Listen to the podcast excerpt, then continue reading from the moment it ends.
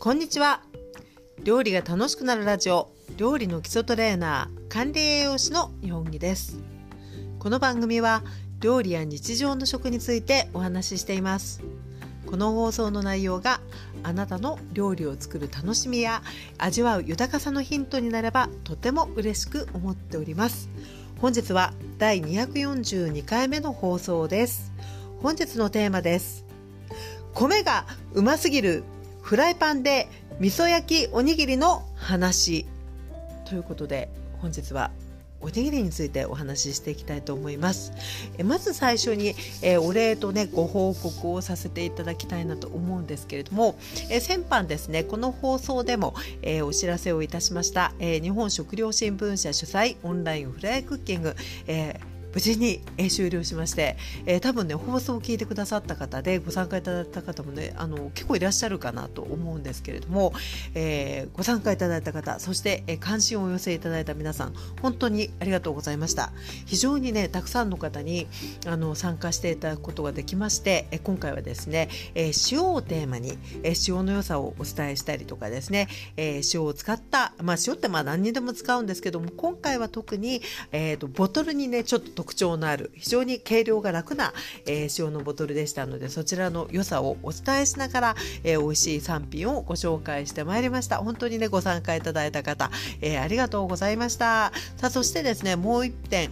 えー、お知らせとしてはですね、えー、最近あのちょっとお話に上がらなかったんですけれどもこの、えー、ポッドキャストですね、えー久しぶりに、えー、前回あたりからまた、えー、Spotify をお聞きいただいている皆さんはねクリックアンケートっていうのをね、あのー、見かけた方もいらっしゃると思うんですけどクリックアンケートをね再開しまして、えー、こちら今回のねクリックアンケートのテーマがあなたのが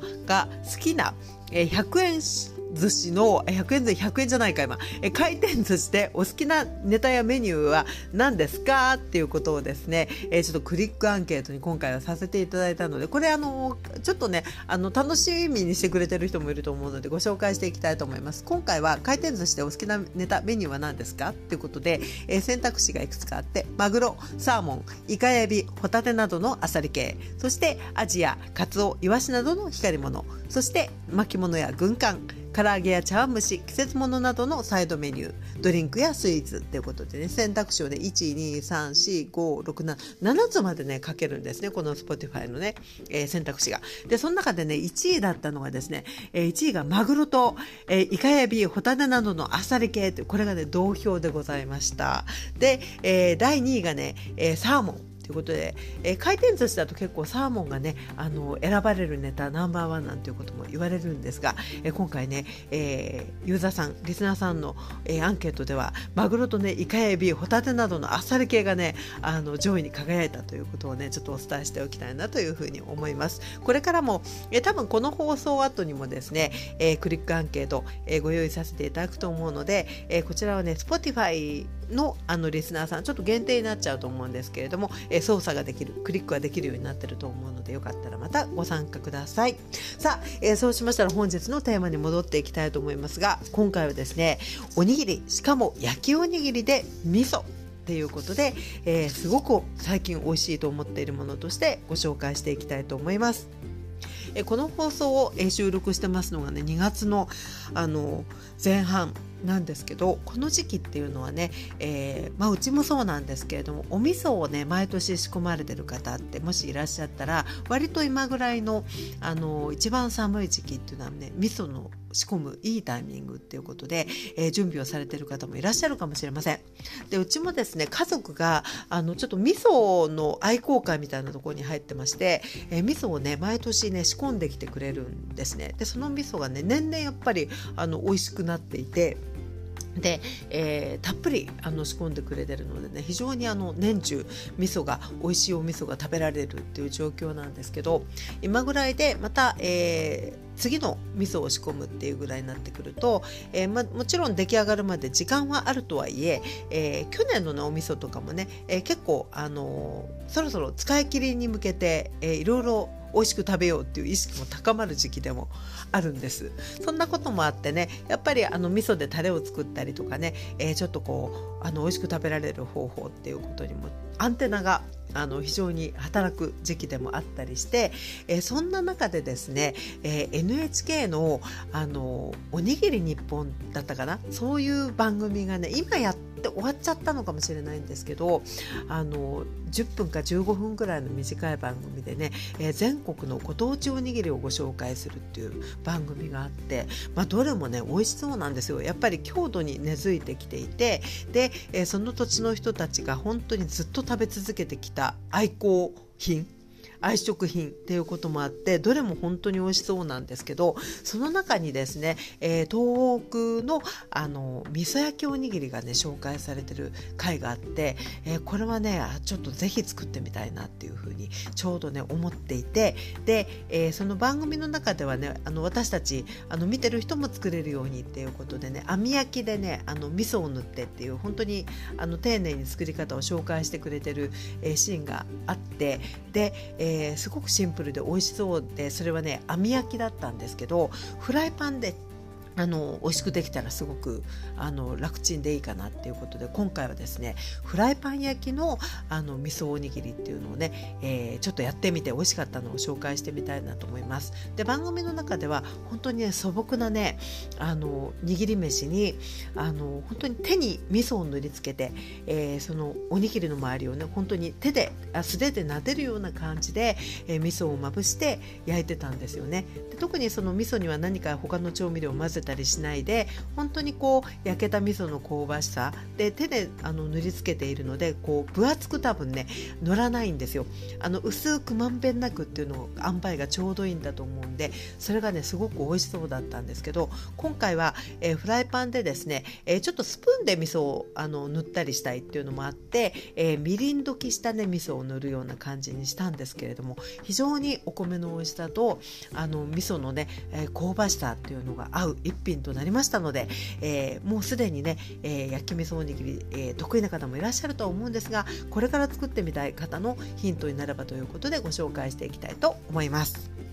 え以前ですねこの、え焼きおにぎりって私チャレンジをしたことがあってでその時はですね醤油味で醤油塗って焼き上げたいなってていうふうに思って、えその時はね結構本当に適当だったんですもうこうすればきっと美味しい焼きおにぎりができるんじゃないかなっていうことでしっかりぎゅっと握ったあの鰹節か醤油まぶし醤油にまぶした鰹節を混ぜ込んだ熱々のご飯を確かその時はおにぎりにぎゅっと握ってそれをこう焼いてっていう風なことでこれは絶対に美味しいぞっていうことでやったんですけどその時はね結構ねあの米がね崩壊してしまった。おにぎりが崩壊してしまったんですね。でその時に思ったことはあの熱々っていうのはやっぱりちょっとこう形が崩れやすいんだろうなっていうことだったりあるいはそのかつおにまぶした醤油がやっぱり液体なのでそういうこうものが入っているとやっぱりその隙間からですね割れやすくなるんじゃないか。っていうようなことで、えー、ちょっとね気づいた点がありつつもその時はあんまりこうあのどうやれば美味しい醤油味の焼きおにぎりができるかとかですねあんまりこう調べることもなく自分の感覚できっと美味しくできるだろうっていうふうに思って作っちゃったので、えー、その焼けたもの自体を美味しくいただきましたが形自体はねあの崩壊してしまってあなんか結構コツがあるんだろうなって思ってそこで終わったんですよね。で今回はあのー、番組でもねその味噌を直に塗るとかですね、えー、あとはね一回焼いてからうん、焼いて香ばしくなったところに味噌を塗るとうまくできるみたいなことも紹介してくれていたのであこれはきっとねあのフライパンで焼いても上手にできるんじゃないかっていうことで、えー、何回か試してでねさすがに初回から美味しくできたんですよ。美味しくできたんですけどその後もちょっと何回か、えー、作ってですねこれはいいやっていうことでね、えー、やってみたことも含めて、え具体的にこんな風に、えできましたっていうのをご紹介していきたいと思います。まずですねあのまあアレンジもできるんですけど一番のシンプルバージョンとしてはですね、えー、この放送でも以前ご紹介したんですけどおにぎり型を私よく使いますっていう話なんですね。で、えー、まあ普段おにぎりを作る時も100円ショップとかで売っているあのおにぎり型を使って、えー、美味しくできるよっていうことを放送でもお話ししたことがあるんですがおにぎりに限らず炊いたご飯をあのまとめてですね炊いて、えー、家でこう冷凍しとく時にもあのいいよっていうことでおにぎり型で白いご飯を、えー、炊きたてのものをあのおにぎりにしてでそれをですねあの冷凍しておく。っていうようなことをしてるんですね。つまりあのもう味のついてない白米のおにぎりがあの割とうちに常にあるっていうねそういう感じなんです。なので今回はですね、え、冷凍まではしてないんですけど、えー、もうおにぎり型でおにぎり型にまとめたものを、えー、冷めた状態っていうのがちょうどあのあるタイミングで作ってみたので、え冷めた三角おにぎりを焼いてみた。っていうねそういう感じで作りました。で、え、フライパンで焼きたかったので、え、フライパンでねこれも後でちょっとお話しするんですけどあの方法っていくつかあるんですが、え、まあテフロンあのフッ素樹脂加工のフライパンに薄く油を塗りまして、えそこにですね冷めたおにぎりですねこれをあの片面ずつ焼いていくんですよね。で、えこの時にあのちょっとくっつきそうな心配がある場合は、まあ、サラダ油だったりごま油を塗ると、まあ、ごま油だったりすると結構ね風味もついたりするんですけど、えー、すすべすべのあの特にこうあの使ってからそんなに、あのー、傷などもないようなテフロンであればねそのままで焼いても多分うまく焼けるかなと思うんですが心配な時は、えー、油を少し薄く塗って焼くとね、えー、間違いないんじゃないかなというふうに思うんですね。で私も、えー、ごま油を薄く塗って焼き始めました。でえー、火加減的には弱火なんですけれども、まあえー、焼き色をね時々チラッチラッと覗きながら、えー、こんがりするまででこれは特にご飯の中に味付けなどはしていないので、えー、すごくこう濃い焼き色まではつかないんですけれどもそれでもね表面がこう乾いてちょっと香ばしい焼き色がつき始めるぐらいまで、えー、全然こういい感じで焼けてきます。で焼けたところでひっくり返してもう片面を焼くんですけどその、えー、焼いた面が今度上に来るのでそこでですね、えみりん溶きした味噌っていうのをあの薄くスプーンで、え塗りました。でえー、塗っている間に、えー、底側っていうのはやっぱりあの香ばしく焼けてきてるわけですね。で同じように、えー、底側もこんがりと焼けてきたら、えひっくり返すんですけどここでね一つポイントがあって、え味噌ってね塗ってからはものすごく焦げやすいので、え素で焼いてる味噌をつけずに焼いてる時の火力が例えば IH とかだ度2とか、3だった場合はですね味噌を塗って、えその目を焼く時っていうのはね本当に1ぐらいでね大丈夫なんですね。フライパン自体もものすごく熱くなっていますしあとは味噌ってやっぱり特にみりんのような甘いものが入ってるともうすぐに焦げるのであの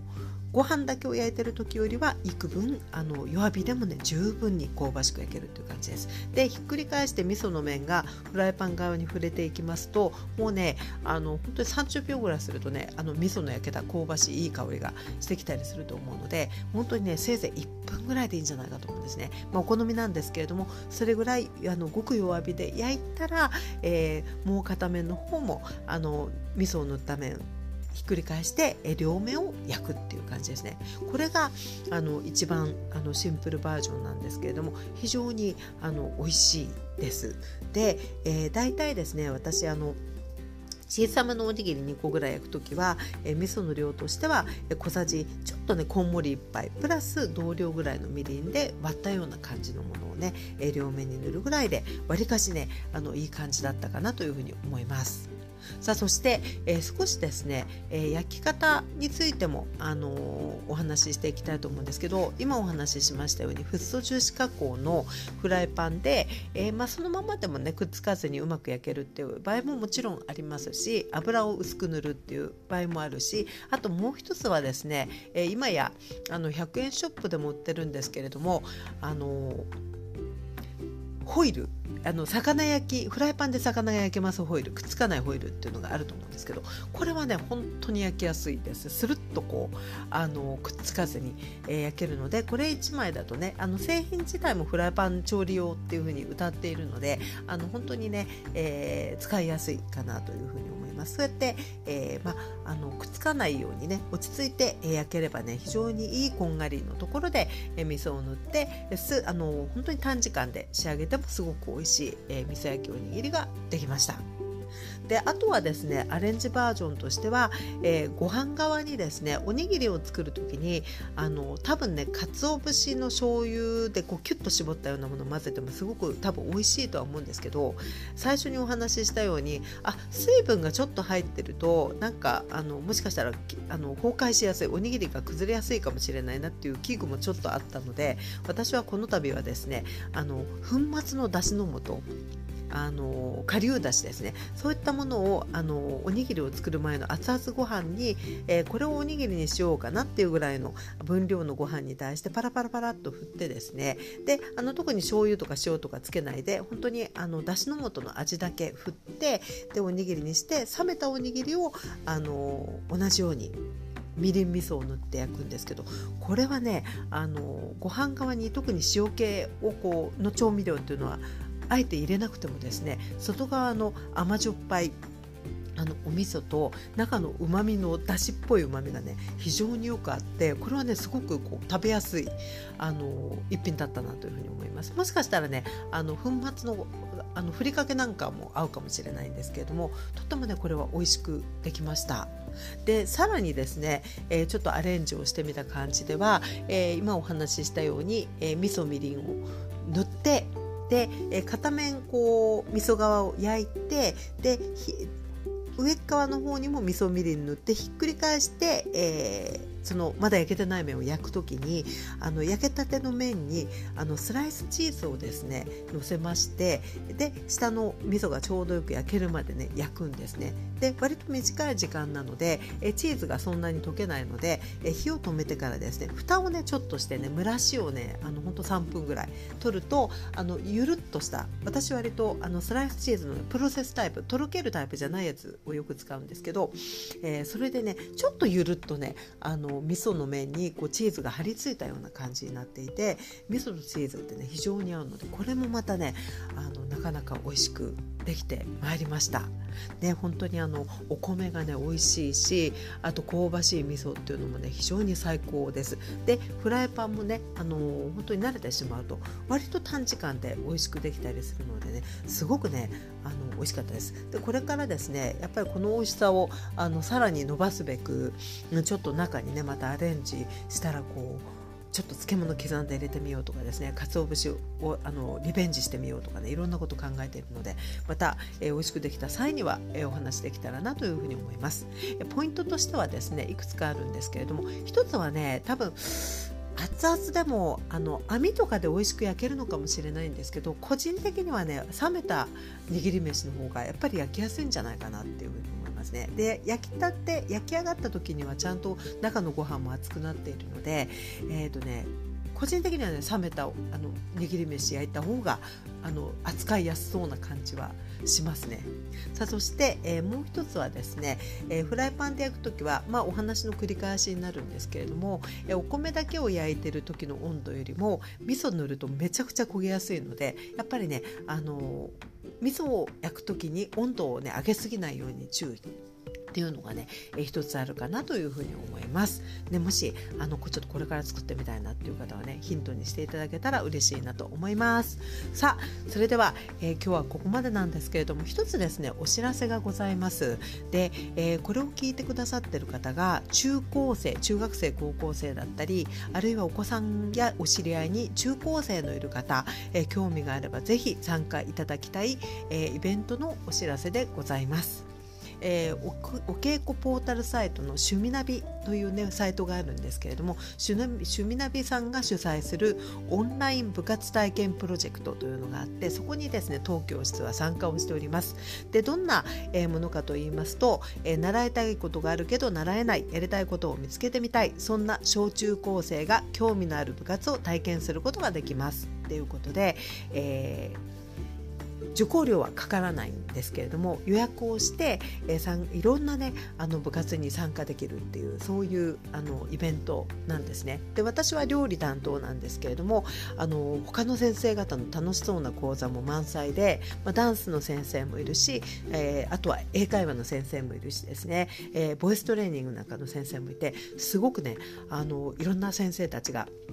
あのこのプロジェクトに参加しているので、えー、ぜひねサイトの方をご覧いただければなと思います。そして、えー、料理が、えー、やってみたい興味があるっていう方はね本当にあの東京室の講座に参加していただければなというふうに思うんですね。じゃあ、えー、どんな講座をやるかっていうのを少しご紹介します、えー、東京室では、えー、3月の15日と22日の夜の8時から8時50分、えー、1コマが50分なんですよね。あのうちのあの東京室の場合はね。でこの2回連続コースになっていましてテーマが自分ご飯を作ろう部2回コースっていう風になっていて中学生から高校生が対象になっています。家にあるものでパパッと作れればえ美味しくって安上がり家族に作ってあげてもきっと喜ばれます。手作りって美味しいよっていうことで、え料理に興味のありそうな、え小え中高生中学生高校生の皆さんあるいは、えお子さんが、えー、そういった料理に興味のありそうな方はねよかったらぜひ、えー、講座の詳しい内容、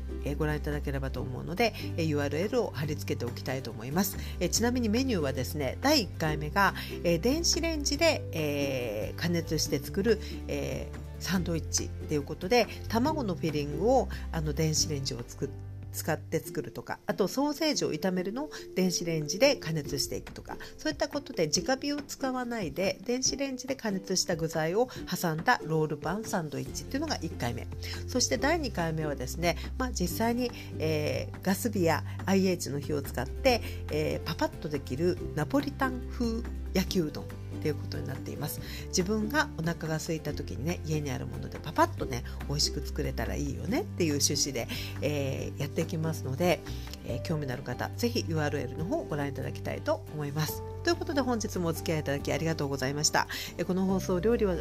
料理が楽しくなるラジオは、え日常の食や料理についてお話ししております。それではまたお目にかかりましょう。お相手は料理の基礎トレーナー管理栄養士の日本木でございました。そしてえ今日ご紹介したおにぎりの写真なんかはインスタグラムにアップしたりもしているのでインスタの方にもよかったら遊びにいらしてください。それでは失礼いたします。